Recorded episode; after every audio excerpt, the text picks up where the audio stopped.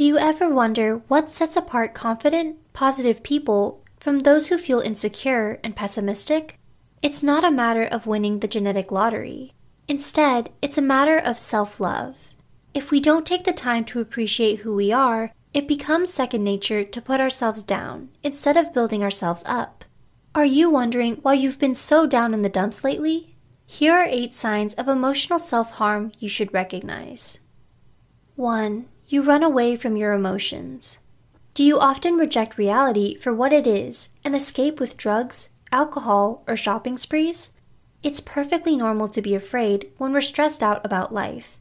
Mom deserves the best, and there's no better place to shop for Mother's Day than Whole Foods Market. They're your destination for unbeatable savings, from premium gifts to show-stopping flowers and irresistible desserts. Start by saving 33% with Prime on all body care and candles. Then get a 15-stem bunch of tulips for just $9.99 each with Prime. Round out Mom's menu with festive rosé, irresistible berry chantilly cake, and more special treats. Come celebrate Mother's Day at Whole Foods Market. But don't run away from your emotions when they're trying to tell you something. Dr. Stephen Stosny believes that feelings are more physiological than psychological. They send action signals to your muscles and organs, which prepare your body to do something you need to heal. When you don't confront your emotions, you also run the risk of putting off your psychological needs. Some questions you can ask yourself are Why am I feeling this way? And Is there anything I can do about the situation? It's good to recognize the things that upset you so you can understand them better through self reflection. 2. You are ashamed of who you are. Dr. Lynn Margulies says that shame underlies destructive behavior.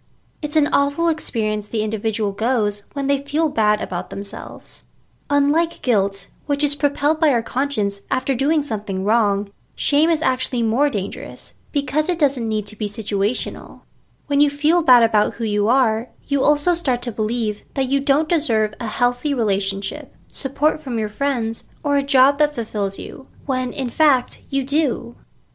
3. You belittle your own progress and accomplishments. It's one thing to never grow comfortable and continue setting goals, but it's an entirely different story when you don't give yourself credit for how far you've come.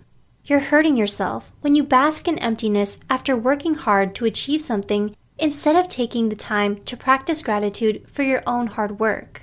One way to appreciate yourself is remind yourself of one thing you're proud of each day. It's also good to take some time off to relax and look back on how far you've come in the last couple of years. This can prevent you from being too fixed on fulfilling the next checkpoint and be grateful for your prior achievements. 4. You internalize your conflicted emotions. This is different from avoiding your emotions. You know what's bothering you, but you refuse to get help from others. When you build walls up, whether it's being dismissive of therapy or alienating yourself altogether from your family, friends, and partner, you're only digging a bigger hole for yourself. Dr. Brené Brown highlights the importance of vulnerability, which is the ultimate driving force of happiness. In the long run, it's good for your health when you become more open and trusting. 5. You constantly feel bad for yourself. William Shakespeare said it best Pain is inevitable, suffering is optional. It's okay to feel sad and disappointed when things don't always work out the way we had hoped. But when you sulk in self pity, it doesn't change the outcome or help you get better. Instead of jumping to abrasive conclusions like, I deserve to feel bad or be punished, take a further step and ask yourself why you're beating yourself up. Bottom line, you always have a choice, so make it a worthwhile one. 6. You don't prioritize taking care of yourself. Do you practice bad habits like skipping meals, smoking, not drinking enough water, and consuming alcohol? Research shows that all of these can trigger and worsen your anxiety. Peer pressure sucks. It might seem cool and harmless when everyone else is getting drunk every weekend or sharing a pack of cigarettes. But when it comes down to your emotional well being, you won't feel good when you crawl into bed late at night and wonder how things got so messed up. Surround yourself with supportive, motivated, and confident individuals who are passionate about life. Although it's good to let loose every once in a while, being around people who exercise healthy habits can remind us to stay focused on our goals. 7. You are self sacrificial. Are you a people pleaser? Do you have a hard time saying no when others ask you for favors?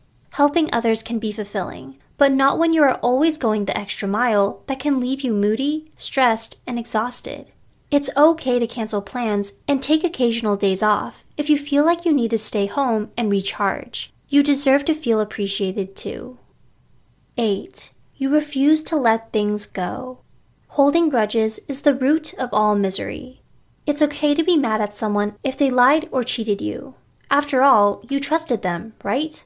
But when you let that anger persist, instead of actually trying to resolve the issue at hand, you ignore your ability to regulate your emotions in a healthy fashion.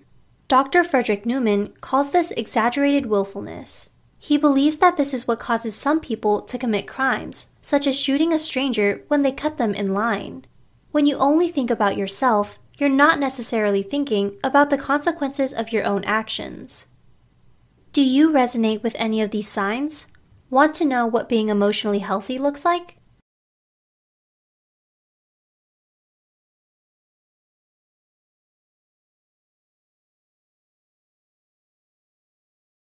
Check out our video here to learn about the subtle signs.